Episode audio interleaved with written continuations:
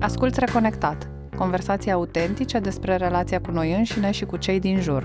Eu și Mara putem să ne recunoaștem privilegiul în fața ta că noi am putut să închidem știrile și să fim complet dezinformate sau să ne informăm fix cât am vrut, pe când uh, tu în perioada asta nu ai putut să faci asta și cum a fost chestia asta pentru tine, expunerea asta permanentă la știri, la tot ce se întâmplă, la toate știrile, fiindcă tu din știrile alea trebuie să selectezi ce dai pe post, nu? Ce discuți pe adevărat, post. Știi că tu spuneai la un moment dat că pentru cei care nu lucrează cu știrile să deschidă sau să se uite sau ceva o dată pe zi.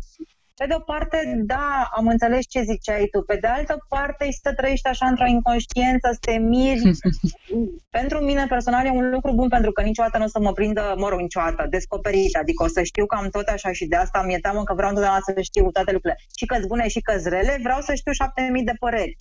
Mm-hmm faptul că da, le citeam, e adevărat că ai dreptate că mă încărca ușor negativ și vedeam că e periculos și poate că de aceea verba mea pe post de a spune stai acasă, nu fai, nu fai, pentru că știam atâtea zeci de lucruri din toate punctele de vedere. Și încercam într-adevăr să, în momentul în care vedeam o declarație a unui epidemiolog să văd unde, ce, cum, ce istorie are în spate și cât de bun e ca medic. Ce mai zic, ce, adică nu o luam de bună, dacă apărea o știre, uite, ăla a zis că a existat, nu, chiar mă uitam și căutam, nu luam prima știre.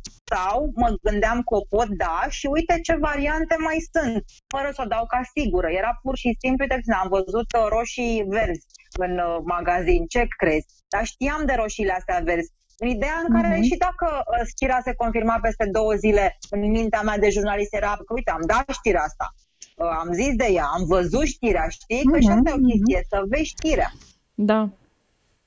Și apropo de asta, oare ce crezi tu că va mai însemna pentru noi proximitate, apropo de acest cuvânt, și relație, după povestea asta? Adică cum vezi uh, că vor putea să continue sau să meargă mai departe viețile noastre? Știi, am văzut o, am văzut o poveste, sâmbătă în emisiune am zis uh, care sunt cele 10 lucruri pe care noi uh, uh, cumva le-am descoperit în uh, timpul uh, pandemiei, știi? Și uh, a fost o doamnă care i-am dat și steluță de aur, așa, inventată de mine, care a zis să îi mulțumesc COVID-ului pentru că nu aveam curaj să merg mai departe într-o relație și COVID-ul ăsta m-a ajutat foarte tare. În ziua de 8 martie m-am dus la el și ne-a prins acolo, cum se numește, ordonanța, știi? Și a rămas acolo femeia și acum se căsătoresc. Știi?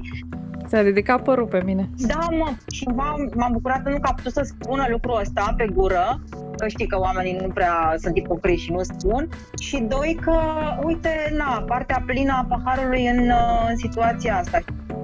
Ai ascultat Reconectat. Acesta a fost un update la episodul 5. Dacă vrei să asculti tot interviul, intră pe reconectat.ro sau oriunde asculti podcasturi. Urmărește-ne pe Facebook și pe Instagram.